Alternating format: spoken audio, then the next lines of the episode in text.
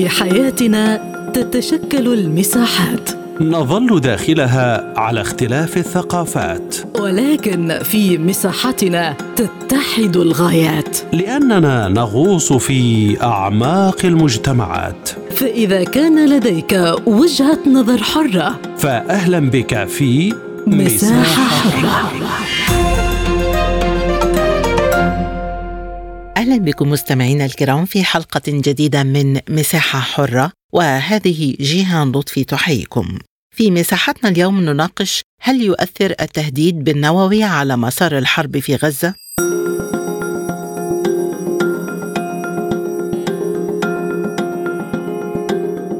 في مقابلة إعلامية وصف وزير التراث الإسرائيلي عميحاي إلياهو إلقاء قنبلة نووية على قطاع غزة بأنه أحد الخيارات لتحقيق هدف القضاء على حركة حماس على حد قوله. وخلال ردنا عن سؤال بشأن ما إذا كان يتوقع إسقاط قنبلة نووية على غزة لأنه في رأيه لا يوجد أشخاص أبرياء هناك قال إلياه إن هذه إحدى الطرق والطريقة الثانية هي التحقق مما يخيفهم ويشكل الرادع التالي لهم. وهذه هي المرة الأولى التي يتحدث فيها مسؤول إسرائيلي صراحة عن الخيار النووي لإسرائيل في حربها ضد غزة وكان سياسيون إسرائيليون قد دعوا في وقت سابق إلى استخدام السلاح النووي ضد القطاع المحاصر. التصريحات الصادمة للمسؤول الإسرائيلي أثارت إدانات عربية ودولية واسعة النطاق لهذه الدعوة التي وصفتها أوساط دبلوماسية عربية بالمنحرفة والمتطرفة فيما تصاعدت الدعوات لاتخاذ إجراءات قانونية دولية بحق إسرائيل واعتبرت هذا التصريح إقرارا بامتلاك إسرائيل لقنابل نووية.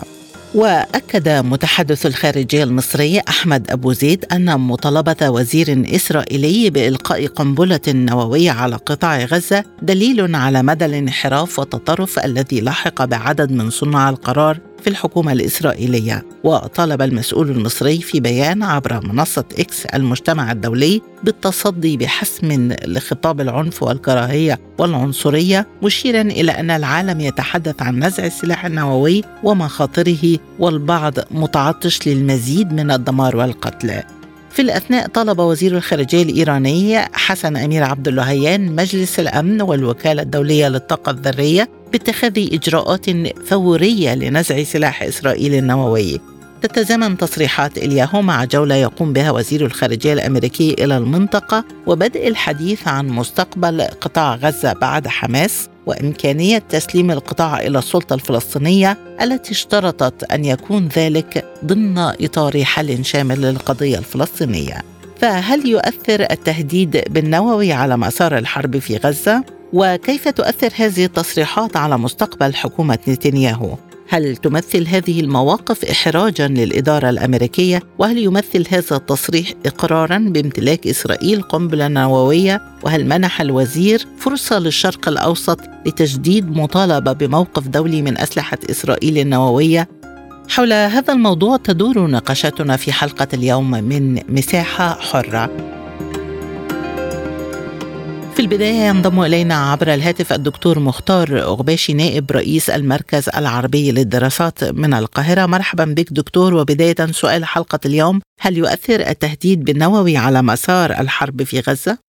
يعني وأنت أمام هذه الحكومة بهذا الشكل بالتأكيد طبعا آه، التهديد بالنووي يؤثر على مسار هذه الحكومة خصوصا عندما يخرج آه، من عمخاي الياهو اللي هو آه، شريك وصديق أيتمار بن غفير صاحب الاقتحامات شبه اليومية للمسجد الأقصى ويعني الراجل يظل في هذه الحكومة ويرفض أيتمار بن غفير تغييره أو تعديله. فدي كارثة بكل المعايير ومتصور رسالة آه، إلى العالم المتحضر آه، وإلى العالم العربي والإسلامي خصوصا بأنه حجم يعني آه، أفعال هذه الحكومة ترتقي إلى موقف عربي يستطيع من خلاله أن يحترموا العالم الخارجي لأنه التهديد بالنووي في ظل ضربات وصلت حدتها إلى النووي يعني خلي بالك الضربات التي وجهت إلى قطاع غزة يتحدث المرصد الأورو متوسط لحقوق الإنسان أنها تعادل قنبلتين نوويتين. 25 ألف طن من المتفجرات آه، تم آه، ضربها في قطاع غزة.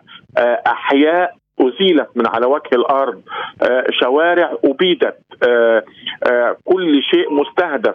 مشافي ومساجد و آه، وجوامع وكل شيء آه، متاح ومباح أمام إسرائيل آه، في ظل يعني صمت عربي مريب وفي ظل تقاعس دولي مهين فطبيعي جدا أن يخرج من بين طيات هذه الحكومة من يهدد بالسلاح النووي أو يتحدث مع الحكومة لاستخدامه هذه الدعوات لاقت إدانات عربية واسعة النطاق. برأيك دكتور هل ستنعكس هذه الإدانات على العلاقات العربية الإسرائيلية؟ وقد بدأنا نشهد سحب السفراء للتشاور. سحب السفراء من التشاور آه، إذا كنت بتكلم عن البحرين أو بتكلم عن الأردن أنا يعني أنا متصور إن هذا الأمر تم على استحياء آه، بعد أن أحرجت دول أمريكا اللاتينية العالم العربي هندوراس تشيلي كولومبيا بوليفيا.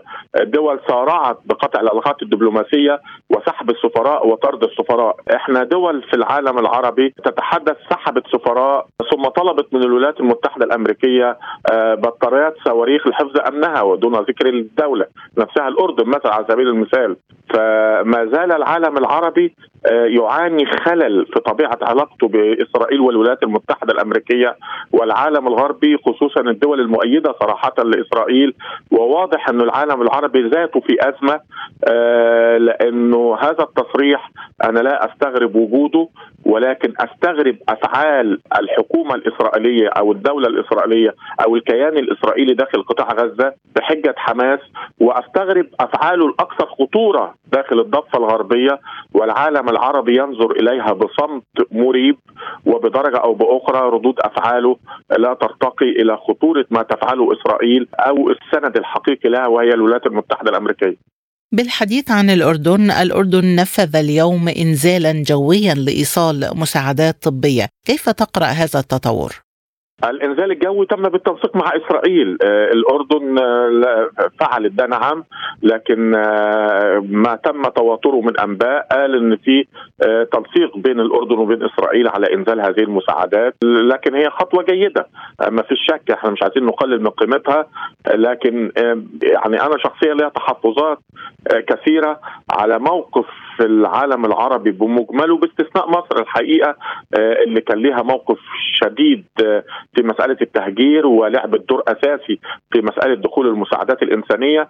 حتى وإن كانت هذه المساعدات لم تصل بعد إلى ما يطلبه قطاع غزة وتحفظات إسرائيل على دخول شاحنات السولار وغيره لكن على الأقل آه، يعني بدأنا يعني بجزء من هذه المساعدات من داخل هذا القطاع ونتمنى خلال الأيام القادمة أن نرى ضغطا عربيا مصريا في دخول كامل المساعدات التي يحتاجها هذا القطاع خصوصا إنه حجم المساعدات والاستغاثات اللي بيحتاجها هذا القطاع تتحدث عن 15 ألف شاحنة بتنوعات مختلفة إذا كنت بتكلم عن ماء أو غذاء أو طعام أو دواء أو سولار أو بنزين أو غيره من مثل هذه المساعدات اللي القطاع في أمس الحاجة إليها. والأهم من الاثنين كيف تصل رسالة صريحة إلى الولايات المتحدة الأمريكية وإسرائيل بإيقاف هذه الحرب سريعا؟ لأنه ما تم تدميره وما تم استهدافه هو كان للبناء ثم كان للأطفال وللنساء وده شيء يهين العالم العربي قبل ما يهين العالم الغربي والولايات المتحدة الأمريكية. إذا هل يعتبر هذا التصريح من وزير إسرائيلي حول ضرب غزة بالنووي إقرارا بامتلاك إسرائيل سلاح نووي وهي التي طالما أنكرت هذا؟ بل وأيضا انتقدت المطالبات العربية بالتحقق من برنامج إسرائيل النووي. الكل يعلم أن إسرائيل تمتلك النووي ومش مسألة إقرار. والكل عارف والقادة العرب يعرفوا الكلام ده منذ خروج البرنامج النووي الإسرائيلي للسطح. ومن 1969 تحديدا آه، أدركت الولايات المتحدة الأمريكية أن إسرائيل امتلكت السلاح النووي آه، نهائيا ويعني وتحت ويعني عتمت على هذا الموضوع. والروس أو الاتحاد السوفيتي في ذلك التوقيت علموا أن إسرائيل آه، امتلكت السلاح النووي وأيضا عتموا على هذا الموضوع منعا لأي ضغوط عربية عليه بضرورة امتلاك هذا السلاح وكثير من قادة العالم العربي علموا أن إسرائيل آه، أنتجت السلاح النووي أيضا وعتموا على هذا الموضوع منعا من ضغوط شعبوية عليهم لضرورة الدخول إلى داخل هذا المحفل آه، اللي إسرائيل امتلكته وبدأت تهدد به الآن رغم قسوة الضربات اللي بتكلها إلى قطاع غزة. ولكن دكتور كيف تقيم تفاعل الأوساط الفلسطينية والإسرائيلية مع تصريح الوزير المتطرف؟ أنا متصور إنه بصرف النظر عن تحفظات آه، آه، بعض الإسرائيليين آه، على كلمات عمخاي إلياهو. إذا كنا بنتكلم عن تصريحات لبيد زعيم المعارضة الإسرائيلية ونقده إلى هذه التصريحات أو غيره لكن أنا أمام حكومة هي الأكثر تطرفا في تاريخ إسرائيل ومتصور إنه هذا الحديث الذي خرج منه لم يخرج من فراغ وإنه يعني أفعال أيتمار بن غفير وأفعال ساموتريتش وافعال أفعال اريه درعي وأفعال غالنت. وأفعال نتنياهو نفسه مش خافيه على أحد وهي أشد شراسة وقسوة مما تحدث به إلياهو، إلياهو جهر مما تبطنه إسرائيل ومتصور إن هناك موافقة ضمنية على هذا التصريح.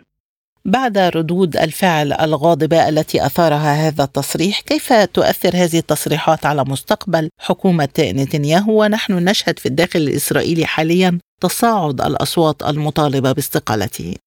نتنياهو ب 7 أكتوبر انتهى سياسيا أصلا. يعني هو يدرك ده وإنه حجم تأييده في الشارع الإسرائيلي تدنى للغاية آه، رغم شراسة هذه الضربات وإنه آه، لكن آه، القضية مش قضية ذهاب نتنياهو أو مجيء بن غانتس اللي هو الشخص الأكثر ترشيحا في الداخل الإسرائيلي الآن لأن بيني غانتس نفسه هو عضو حكومة الطوارئ الإسرائيلية الموجودة حاليا وهو شريك أساسي في هذا الدمار والهلاك الذي تمارسه إسرائيل على قطاع غزة. فانا لا افرق ما بين نتنياهو وما بين غالنت وما بين بيني غانتس وما بين أيتمار بن غفير ذاته وما بين حتى إلياهو اللي صرح تصريح القنبلة النووية.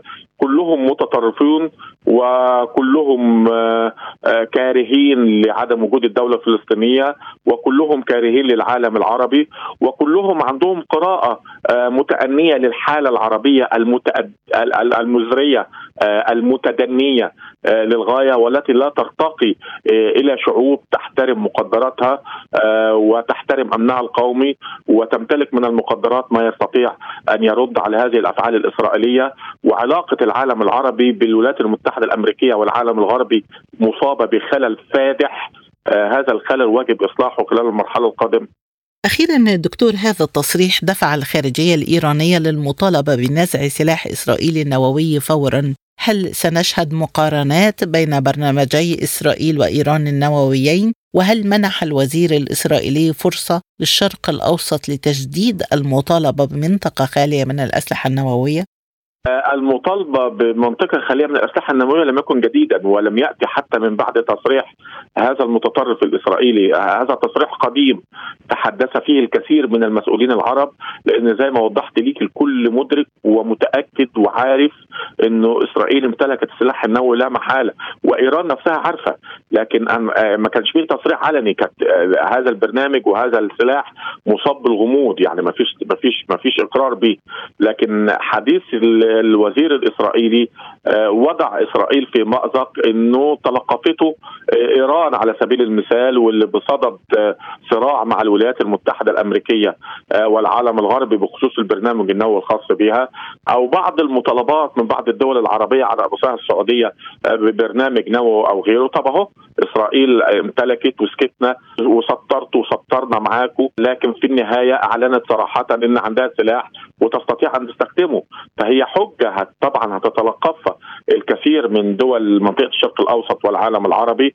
وأنا متصور إن هيكون هناك حديث بشأنها مع الولايات المتحدة الأمريكية. لكن إحنا في النهاية نتحدث عن دولة هي خارج إطار العقوبات الدولية وخارج قواعد الشرعية الدولية والقانون الدولي. ويكفي إنه صدر بشأنها 745 قرار من الأمم المتحدة و97 قرار من مجلس الأمن و96 قرار من مجلس حقوق الإنسان ولم ينفذ عليها قرارا واحدا. ويكفي إن مقدم بشأنها وبشأن المتطرفين المجرمين فيها شكاوي أمام المحكمة الجنائية الدولية وأتى المدعي العام للمحكمة منذ أيام قليلة لمعبر رفح ورأى بأم عينيه ما رآه وقدمت شكوى بحق الرئيس الروسي بوتين آه، فحركتها المحكمة الجنائية الدولية وصدر بحق الرئيس الروسي بوتين مذكرة توقيف ولم يصدر ولم تحرك الدعوة أو القضية آه، بخصوص المجرمين أو المتطرفين الإسرائيليين. من القاهرة الدكتور مختار غباشي نائب رئيس المركز العربي للدراسات كنت معنا. شكرا جزيلا لك. ومعنا أيضا من القاهرة الدكتور رامي عاشور أستاذ العلوم السياسية. مرحبا بك معنا دكتور رامي وبداية تصريح وزير إسرائيلي بشأن احتمال إلقاء قنبلة نووية على غزة. كيف يؤثر على مسار الأزمة برأيك؟ وهل هذه الأفكار تدور في أروقة الحكومة الإسرائيلية بعد أن ترددت على لسان عدد من السياسيين الإسرائيليين؟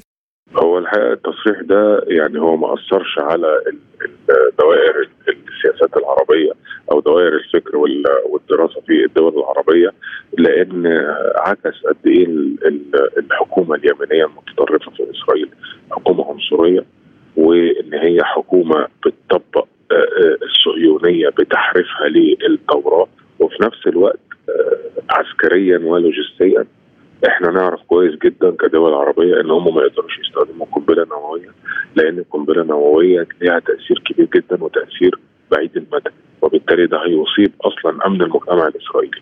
إنما هو التصريح ده تصريح كانوا بيحاولوا يمرروا منه رسائل ردع لحركة حماس والدول العربية كدول مؤازرة لعدم الاستمرار أو عدم التصعيد الإسرائيلي آه، ومن هنا آه، كانت الرسالة بمحاولة القاء قنبلة نووية على إن بتعكس إسرائيل بتملك العديد من كروت اللعبة اللي تقدر تنور بيها وتقدر تحقق بيها اهدافها وده لردع الدول العربية من جهة وردع حركة حماس من الجهة الأخرى. لكن لوجستيا نحن ندرك جيدا جدا أن إسرائيل آه ده اعتراف رسمي إن هم يمتلكوا السلاح النووي على الرغم من إن هم بقى لهم سنين بينكروا بينكروا امتلاكهم للسلاح النووي لكن ده بمثابة اعتراف رسمي منهم وده ما يهمناش لأن إحنا أصلا كده كده عارفين إن اسرائيل تمتلك السلاح النووي. لكن الحاجة الأخطر من كده إن هو بيعكس قد إيه الحكومة دي حكومة متطرفة وبتضر أهداف ومصالح إسرائيل نفسها ليس في الشرق الأوسط بس وإنما في العالم كله. وفي نفس الوقت حتى صناع القرار في العالم كله يدركوا إن بالرغم من امتلاك إسرائيل لقنابل نووية أو أسلحة نووية آه كثيرة إلا أنهم ما يقدروش يستخدموها في نفس ذات البقعة من الأرض اللي هي ملاصقة لحدودهم. إذا هل نحن أمام تصاعد لوتيرة الأزمة بعد هذا التهديد ووصول غواصة نووية وحاملة طائرات أمريكية أخرى إلى المنطقة؟ هل نحن أمام شكل جديد للتصعيد في المنطقة برأيك؟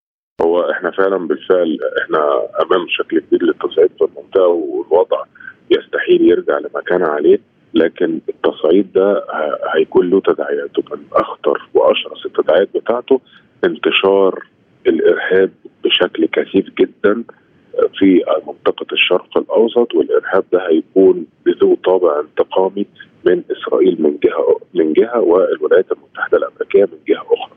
وربما يسبب ذلك انتشار عودة الإسلاموفوبيا في الولايات المتحدة الأمريكية وانتشار عودة السامية في أوروبا وآسيا ولكن دكتور رامي هذه التصريحات تتزامن مع زيارة وزير الخارجية الأمريكي لبحث الأزمة إلى أي مدى يمكن أن تمثل هذه المواقف إحراجا للإدارة الأمريكية التي بات واضحا أنها انخرطت في الصراع بشكل مباشر.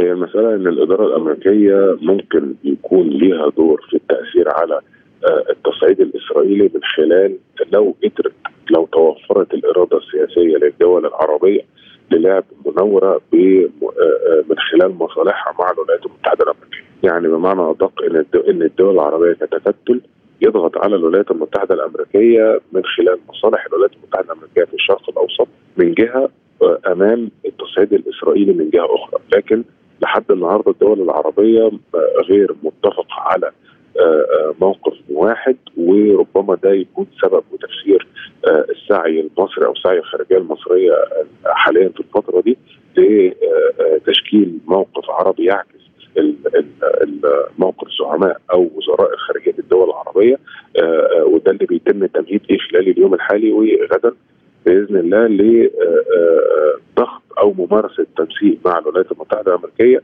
للضغط على وقف التصعيد العسكري الإسرائيلي.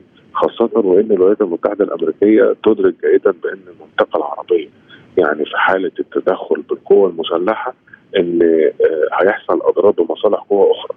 وبالتالي القوى الأخرى مش لن تصمت أو لن تقف ساكته في نفس الوقت إن تدهور المنطقة وتدخل الولايات المتحدة الأمريكية بدعم غير مشروط لاسرائيل ده ممكن يهدد المصالح الأمريكية في المنطقة وتهديد المصالح هو نقطة ممكن تستغلها قوة أخرى زي الصين مثلا على سبيل المثال إن هي تعزز من وجودها في منطقة الشرق الأوسط خصما من النفوذ الأمريكي بدليل إن الصين عملت الاتفاق الإيراني السعودي في غفلة من الاستخبارات الأمريكية. هل يمكن أن يؤثر هذا السلوك الإسرائيلي والتصريحات الصادمة سلبا على إدارة بايدن في خضم انتخابات مقبلة وهل يمكن استغلال هذه التصريحات من قبل المرشحين الآخرين ضد إدارة بايدن؟ بص يا فندم التصريحات دي ممكن تأثر سلبا لو الجاليات المسلمة في أوروبا الجاليات الإسلامية وليست الجاليات العربية فقط، لو الجاليات الإسلامية في أوروبا اتخذت موقفا ضد بايدن، لكن لحد النهارده وأنا على يعني على تواصل مع مراكز الفكر والأبحاث في الولايات المتحدة لحد النهارده الجاليات الإسلامية مشتتة. يعني ما بيتدخلوش بشكل كبير جدا في الانتخابات.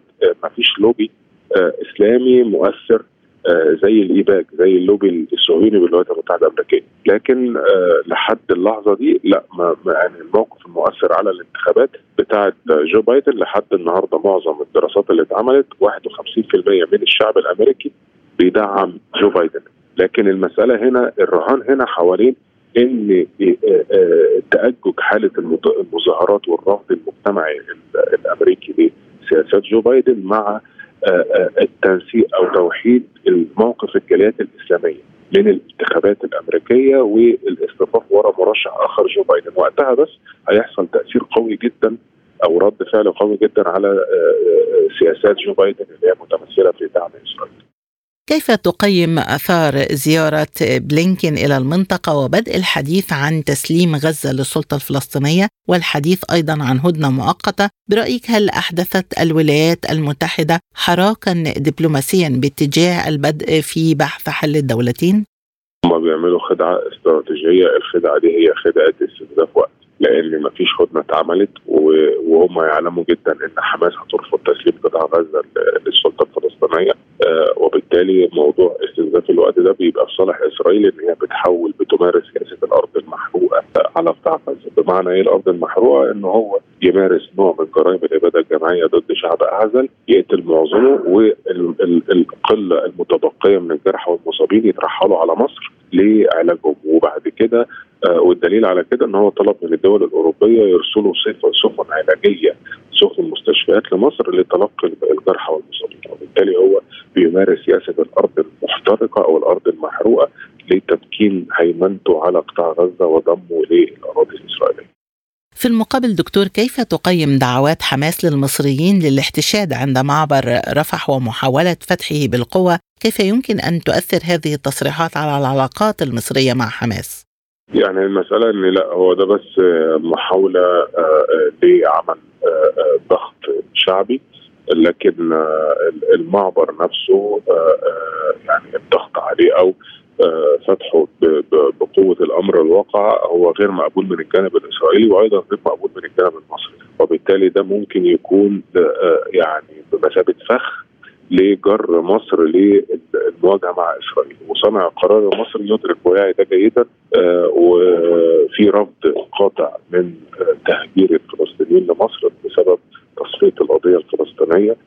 نفس الوقت إن مصر يعني حتة إن بترفض تماما لجوء آه، آه، ناس كتير من حماس لأنها تعي جيدا إن هناك علاقة علاقة وطيدة ما بين تنظيم أو حركة حماس وتنظيم ولاية سيناء التابع لتنظيم داعش في مصر.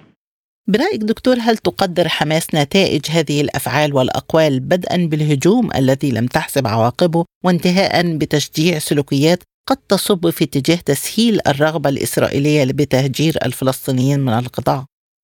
طبعا يعني هي حماس آه، اللي عملته في 7 أكتوبر ده خطأ استراتيجي فادح. الا يعني وفي بعض الشكوك بإن الخطأ ده كان بالتنسيق مع إسرائيل لكن نسب آه، صواب الاحتمال ده أعتقد إن هي آه، يعني ممكن تكون ضعيفة. لكن ما ارتكبته حماس هو نهاية. حتمية لمستقبل وضع حماس الأستراتيجي لأن التداعيات المقلقة جدا للخطأ اللي ارتكبته حماس تداعيات دفع ثمنها آلاف المدنيين يعني آه، آه، العدد ضخم جدا آه، في فترة لم تتجاوز الشهر.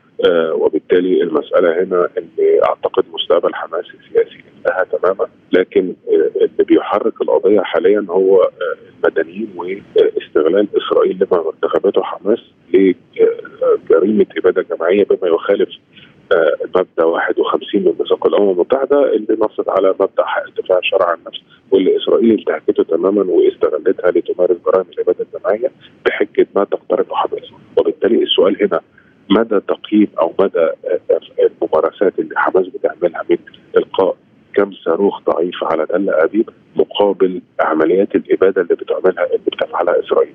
أعتقد إن الموضوع محتاج تدخل دولي بين الولايات المتحدة الأمريكية يكون التدخل ده على صلاب الطرفين على الأقل يضمن تسليم قطاع غزة يبقى يكون تحت إشراف الأمم المتحدة مقابل تنحي حماس بشكل كامل عن سلطة القطاع مقابل الإفراج عن جميع الرهائن الفلسطينيين في السجون الإسرائيلية وتسليم وتسليم القيادة الإسرائيلية أو الحكومة الإسرائيلية جميع الرهائن اللي موجوده لدى حماس وإلا الوضع يؤدي لتفجر الإقليم وحالة من انتشار موجات الإرهاب بشكل غير طبيعي وده هيشكل ضرر كبير جدا على المصالح الأمريكية والإسرائيلية. الأردن قام اليوم بإنزال جوي لإيصال مساعدات طبية. كيف تقرأ هذا التطور؟ وهل يمكن أن تلجأ دول عربية أخرى لمثل هذه الفعاليات؟ المساعدات يا فندم هي هي بتوصل لأن هي بتعكس بان هناك من يحتاج للمساعدات دي. وبالتالي آه، آه، ده انعكاس لأن إسرائيل لسه ما زالت تمارس جرائمها من قتل وسفك دماء لكن السؤال هنا هل المساعدات هتمنع جرائم القتل أو هتحمي الناس من القتل؟ يستحيل وبالتالي المسألة مسألة بس وقتية لكن المساعدات هي خطوة لإنقاذ ما يمكن إنقاذه لكن هي ليست خطوة حتمية لوقف القتال. لكن وطبعا المساعدات آه، آه، يعني في حد ذاتها هي علو قيمة الضمير الإنساني وعلو قيمة الإنسانية على معايير القوة ومعايير السياسة الدولية. المسألة هنا الأخطر إن وقف التصعيد نفسه ده بيحتاج إرادة سياسية وضغط سياسي من القوى الكبرى في العالم. آه إنما إنفاذ المساعدات هو فقط لحالات إنسانية وليست لواقع سياسي يهدف إلى وقف التصعيد. أخيرا دكتور تحدثت حضرتك عن استغلال الصين لهذا التصعيد. ما دفع الصين ودول أخرى للمطالبة بعقد جلسة جديدة لمجلس الأمن تكون مغلقة هذه المرة؟ برأيك هل ينجح مجلس الأمن خلف الأبواب المغلقة في أن يصل لحل لهذه الأزمة؟ يعني أتوقع بص حضرتك هو مجلس الأمن هو عبارة عن مسرح عمليات ما بين القوى الخم... الدول الخمسه دائمة يعني أتمنى إن يكون الدول دائمة دائمة العضوية سواء روسيا أو الصين أو فرنسا أو بريطانيا والولايات المتحدة الأمريكية يبحثوا ويدروا إزاي ينهوا الأزمة حفاظا على مصالح كل منهم. لأن التداعيات ده في حالة تفجر إقليم الشرق الأوسط هتضر بمصالح روسيا مصالح الصين وبريطانيا وفرنسا والولايات المتحدة الأمريكية. وبالتالي مجلس الأمن آه هو الجهة الوحيدة المخولة إن هو يفرض تداعيات غير عسكرية وتداعيات عسكرية مشروطة أعتقد أن التداعيات دي ممكن تكون لها جدوى تأثير على حركة حماس من جهة وعلى إسرائيل في وقف الاعتداء ومن ثم يحقق لإسرائيل أهدافها بعدم وجود حركة حماس أو سلطة حماس على قطاع غزة من ناحية وفي نفس الوقت يحمي بقية المدنيين العزل من السلاح من القتل من ناحية ثانية من ناحية أخرى ويوقف جرائم الإبادة الجماعية. بحديثي إلى الدكتور رامي عاشور أستاذ العلوم السياسية من القاهرة. نكون وصلنا إلى ختام حلقة اليوم من مساحة حرة. وللمزيد زوروا موقعنا على الإنترنت سبوتنيك دوت إي.